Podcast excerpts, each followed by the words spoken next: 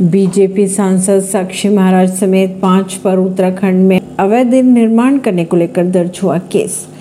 बात करें अगर उत्तराखंड के ऋषिकेश में तो एक सहायक इंजीनियर की शिकायत पर उन्नाव से बीजेपी सांसद साक्षी महाराज समेत पाँच लोगों के खिलाफ अवैध निर्माण करने के आरोप में मामला दर्ज किया गया। खबरों की अगर माने तो इन लोगों पर मसूरी, देहरादून विकास प्राधिकरण और टिहरी विस्थापित क्षेत्रों में सील किए गए निर्माण की सीलिंग तोड़कर दोबारा अवैध निर्माण करने का आरोप लगाया गया। परवीन सिंह, नई दिल्ली से।